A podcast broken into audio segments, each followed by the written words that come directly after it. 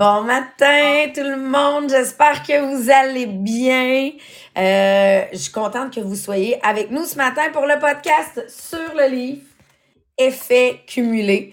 Pour ceux qui étaient avec nous la semaine passée, je ne sais pas si c'est resté comme dans votre tête, que, hein, que chacun de vos choix sont comme restés dans votre tête. Moi, en tout cas, en fin de semaine, j'ai fait une sandwich à ma fille puis une sandwich à moi. Dans la sienne, j'ai mis de la mayonnaise. Dans la mienne, j'ai mis de la moutarde. Donc, si vous savez pas de quoi je parle, allez réécouter les podcasts de la semaine passée. On venait présenter que chacun des petits choix que l'on fait sur le long terme viennent faire une différence. Comme, ben, aller chercher un 100 quelques calories de moins dans un sandwich. Mais si je fais ça tous les jours, ben, l'impact peut être très grand sur le long terme. Fait que je vous le dis, là, le livre reste dans ma tête présentement pour chacun des choix. Puis la semaine passée, c'est ça qu'on venait présenter. On, a, on amorçait le chapitre sur les choix, de dire que 100% de notre vie est lié à nos choix. Puis là, on fait, ben oui, je le sais. OK, mais 99% de tes choix, t'es même pas conscient que t'es fait. Tu sais, moi, j'ai toujours fait un sandwich en mettant de la mayonnaise, puis je me suis jamais posé de questions. Là. Puis là, en fin de semaine, mon choix a été, ah ben non, je vais être consciente que dans un sandwich au rôti, de la moutarde, c'est super bon. Et, mais ce que ça fait une différence? Mais c'est vraiment ça. 100% de nos choix ont un impact sur nos vies, mais 99% de nos choix sont faits de façon inconsciente. Fait que l'idée, c'est, faut que je devienne conscient de mes choix. Que le fait que j'ai passé deux heures de plus devant télé, le fait que j'ai passé une demi-heure à scroller mon Facebook, le fait que je me suis levée ou pas levée ce matin, que j'ai bu de l'eau ou pas bu de l'eau aujourd'hui, c'est toutes des choix qui ont un impact sur ma vie sur le long terme. Mais c'est parce que c'est tellement anodin des fois qu'on a comme l'impression, ben non, ça change rien aujourd'hui. Mais dans trois ans, cinq ans, dix ans, ça change quoi? Et c'est là la différence qu'ils viennent nous montrer. Et euh, ils venaient montrer aussi que je dois faire le choix de focuser sur le positif. Puis là, il, il donnait un exemple que j'adore. Puis là, tu sais, demain, c'est la Saint-Valentin, tu sais. C'est quoi ton choix que tu fais par rapport à ça? Ben lui, il avait fait le choix qu'à Noël, il a commencé un livre et à tous les jours, il venait écrire quelque chose de positif par rapport à sa femme. Quelque chose qui avait de la gratitude sur ce qu'elle avait fait ou ce qu'elle avait pas fait. Ou ce que, tu sais, mais gratitude à tous les jours. Pourquoi? Pour focuser sur le positif qu'il y a dans sa relation amoureuse. Il y a toujours des affaires qui marchent pas. Mais si tu focuses sur le positif, tu vois moins les négatifs. Tandis que si tu focuses sur le négatif, tu vois plus les positifs. Fait que lui, il a fait ce choix-là. Mais après un an, premièrement, ça a été un super beau cadeau qu'il a donné à sa femme. Mais deuxièmement, lui, ça fait un an qu'il focus sur tout ce qu'il aime chez sa femme. Fait que c'est sûr que ça l'a bâti leur relation amoureuse. Fait on a même un document, il a été déposé sur la plateforme euh, le, groupe inspirationnel. Euh, il y a même un document qui dit OK, parfait. Mais dans ce cas-là, à tous les jours, viens écrire c'est quoi tes gratitudes? Pas gratitude, mais gratitude. j'avais l'impression le cration de. Donc, c'est quoi tes gratitudes envers, oui, ton, ton conjoint ou ta partenaire ou ton partenaire? OK. Envers ta job, envers ta maison, envers tes enfants, envers ton corps. Vous comprenez que ce, ce point-là s'en va sur tout. Focuser sur le positif. Qu'est-ce que j'aime dans ma business? Plein de choses. Est-ce qu'il y a des choses que j'aime pas? Ben oui. Mais est-ce que je focus sur ce que j'aime pas?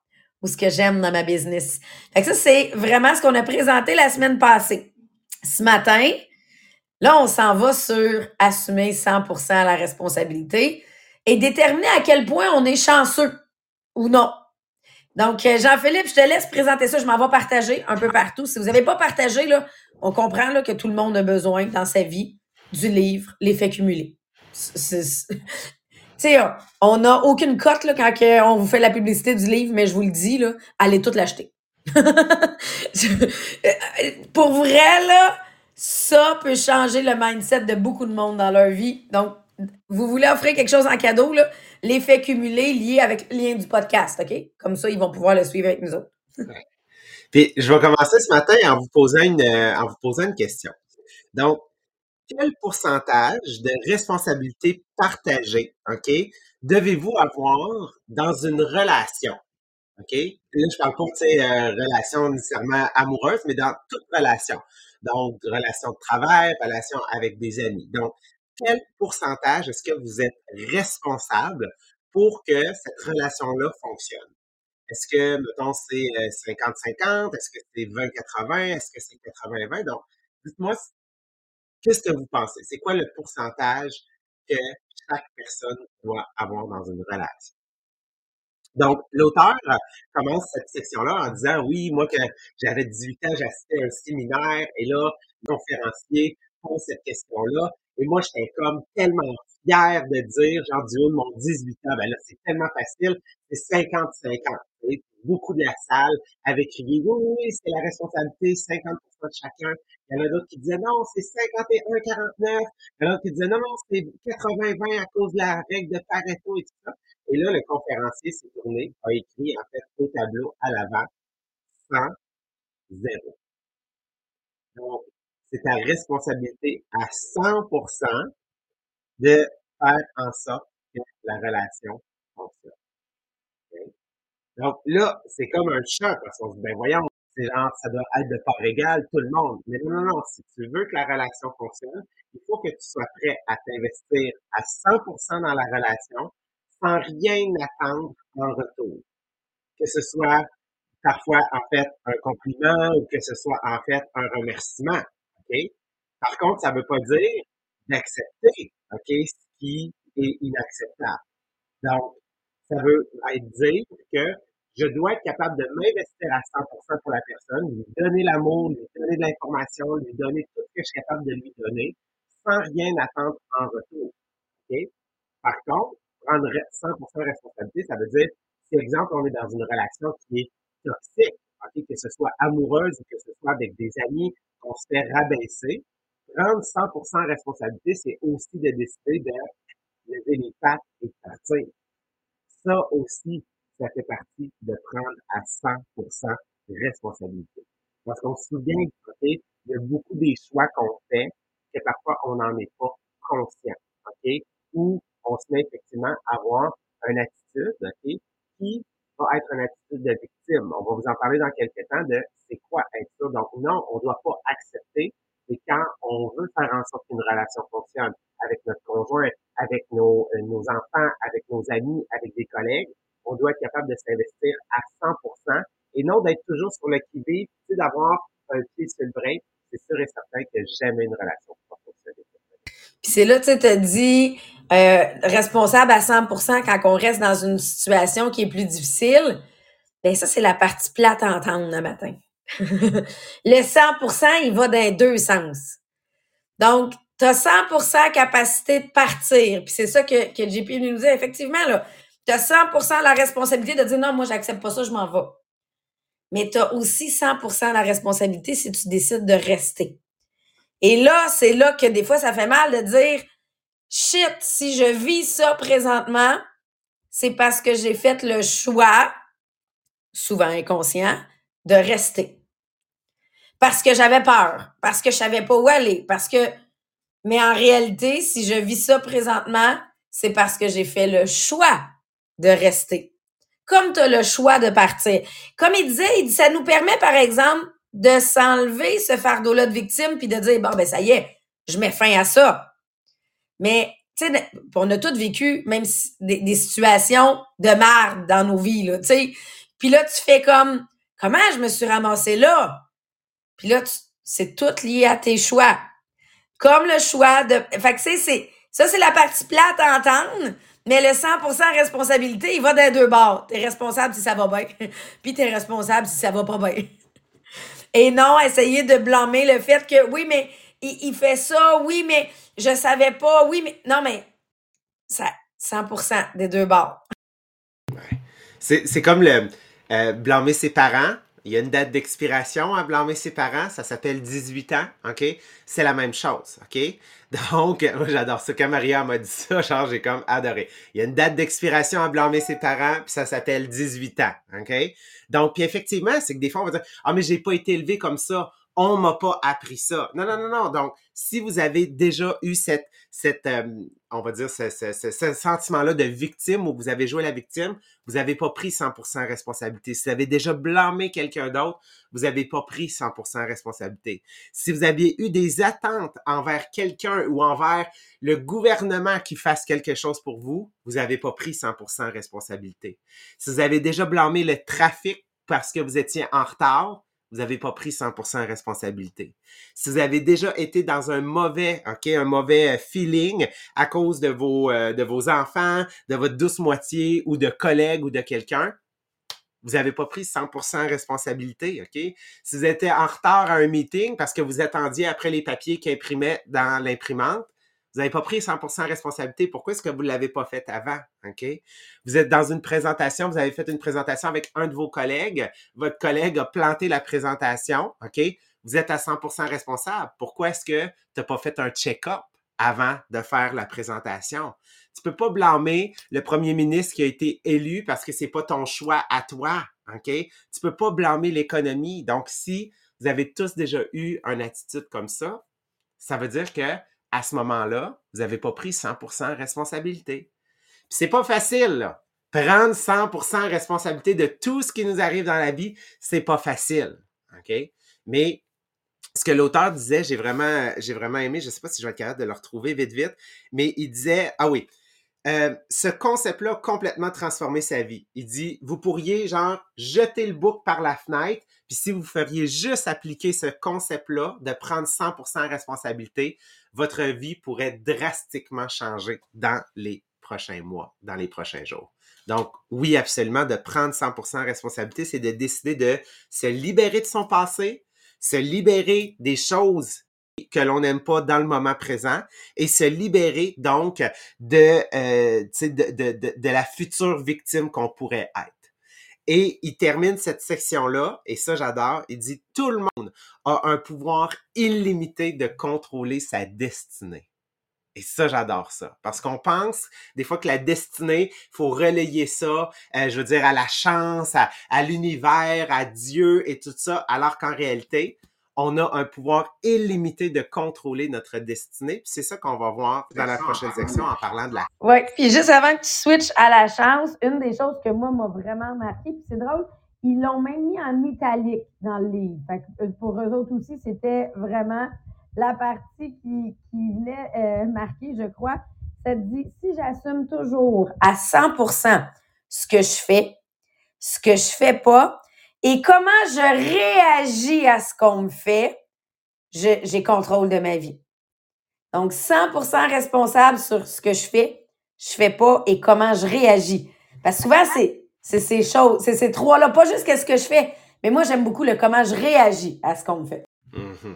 Parce que ne pas faire quelque chose, c'est faire quelque chose. Hein? C'est un choix. Ne pas prendre une décision, c'est le choix de ne pas prendre la décision. Donc, quand on comprend ce concept-là, effectivement, on peut changer notre trajectoire de vie. Ensuite, prochaine section, on va parler de la chance. Je vais commencer avec une question encore une fois. Est-ce que vous vous considérez chanceux ou peu chanceux dans la vie? OK? Peut-être, il y en a des fois qui disent Moi, je gagne jamais au loto 649, mais en fait, ils achètent jamais de billets. Fait que, c'est, c'est normal, en fait, qu'ils sont pas très, très chanceux, OK? Donc, euh, ça, ça, ça en fait partie. OK?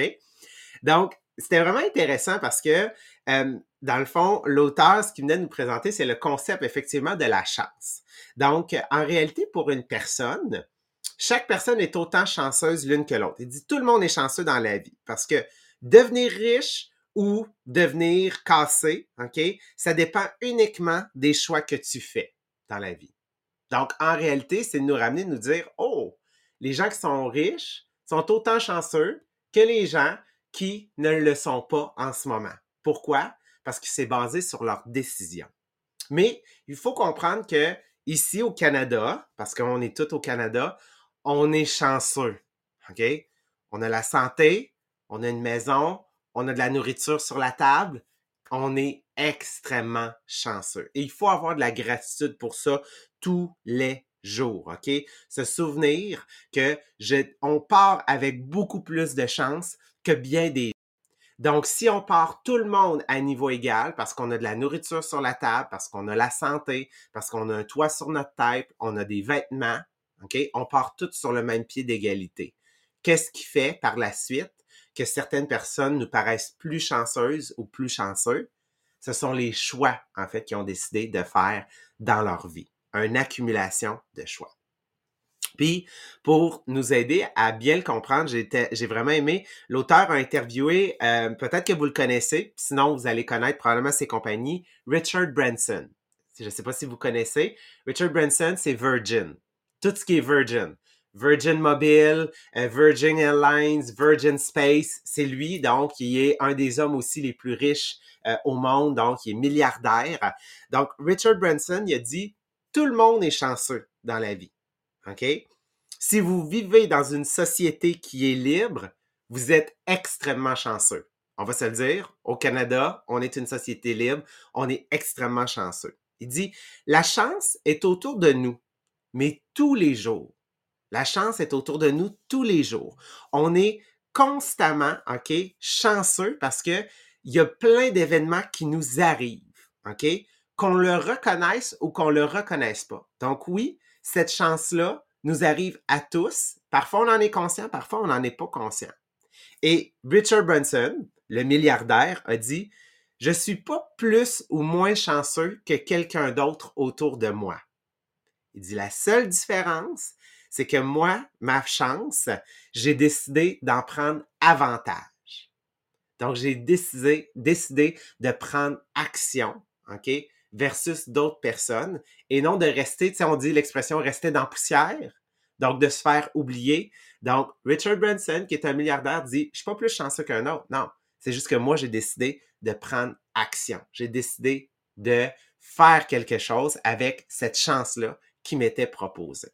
Puis, une des choses que j'aime, c'est que, bon, pour la pluie, il y en a beaucoup qui nous suivent, que vous êtes dans un MLM. On a toutes la même opportunité quand on arrive dans un MLM. Là. Mais moi, en 11 ans, là, j'ai vu du monde partir après deux mois. J'ai vu du monde partir après deux ans. J'ai vu du monde partir après 12 ans qui étaient là, là. On a toutes la même opportunité. Moi, ce que j'aime de voir, c'est qu'est-ce que je fais avec cette opportunité-là. Parce que ça, tu sais, il y en a qui partent en disant, ah oh non, il n'y a rien qui marche là-dedans. Puis là, tu fais, mais pourtant, il y en a qui gagnent un million par année, là.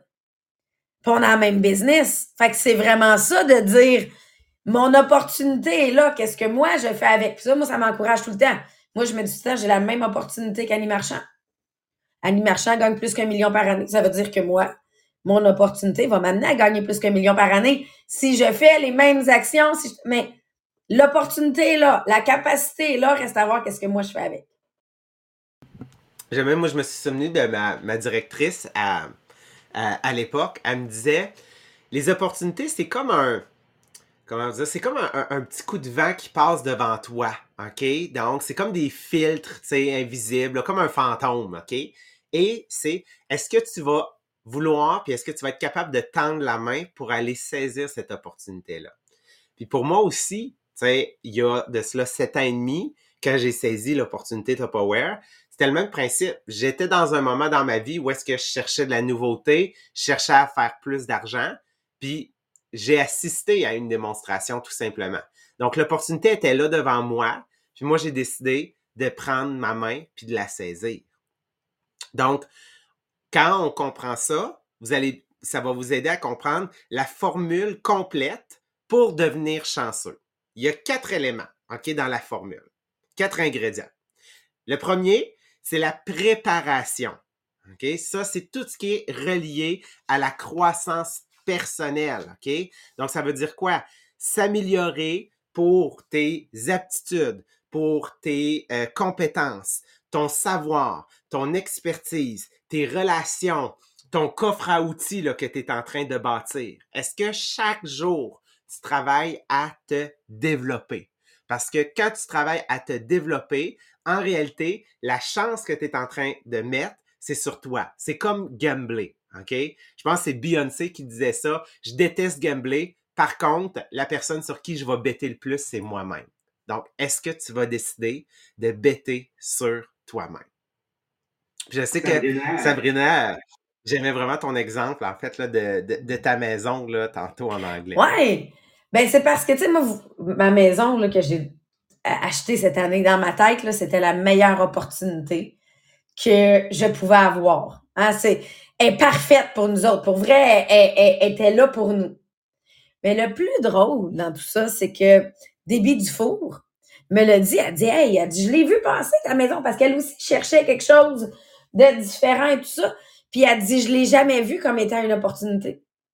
Elle dit, on a, on a eu la même, la même maison offerte qu'elle a vue avant moi, quelques semaines avant moi, puis elle ne l'a pas vue comme une opportunité. Puis là, elle j'avais jamais réalisé que c'était beau de même. Fait que dans les faits, des fois, tu fais comme Ah merde, je suis passée à côté de quelque chose.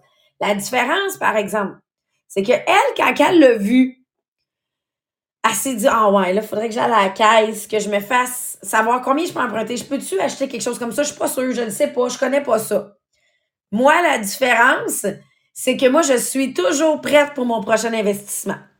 Fait que moi, je suis toujours préautorisée par la caisse. Fait que ce que je fais, je choisis une maison que je me fais pré, préautoriser pour la caisse en disant j'aimerais ça la visiter, je veux savoir si je passe. Dans les faits, ça se peut que j'achète pas cette maison-là, mais je le sais que je suis préautorisée pour un certain montant.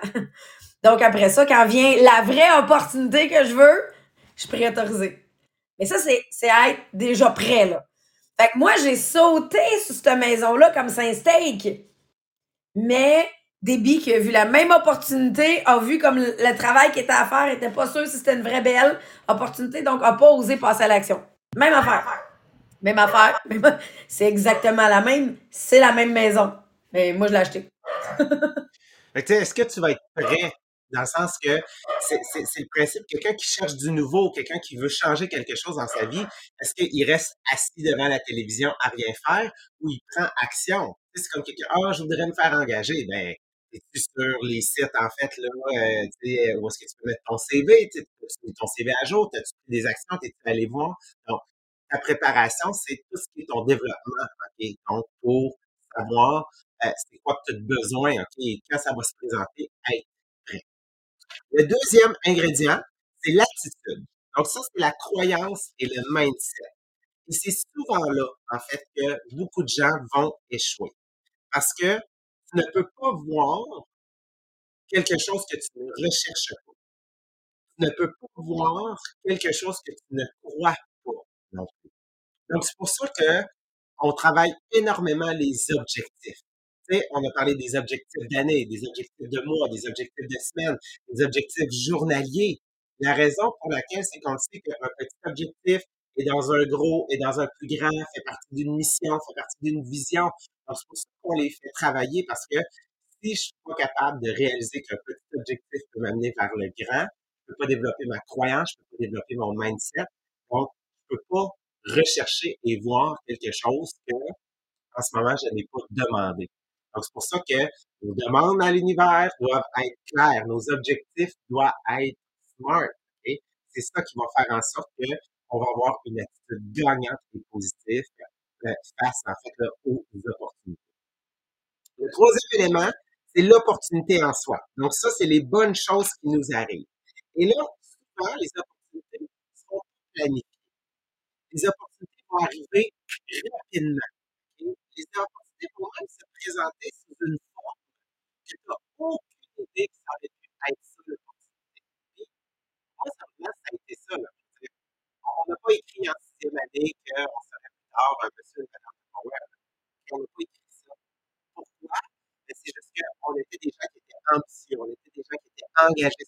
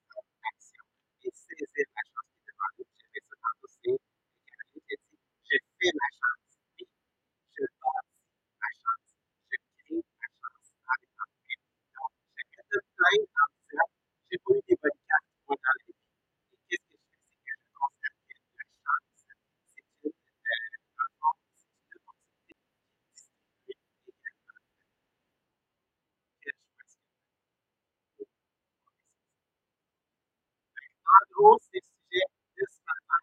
J'espère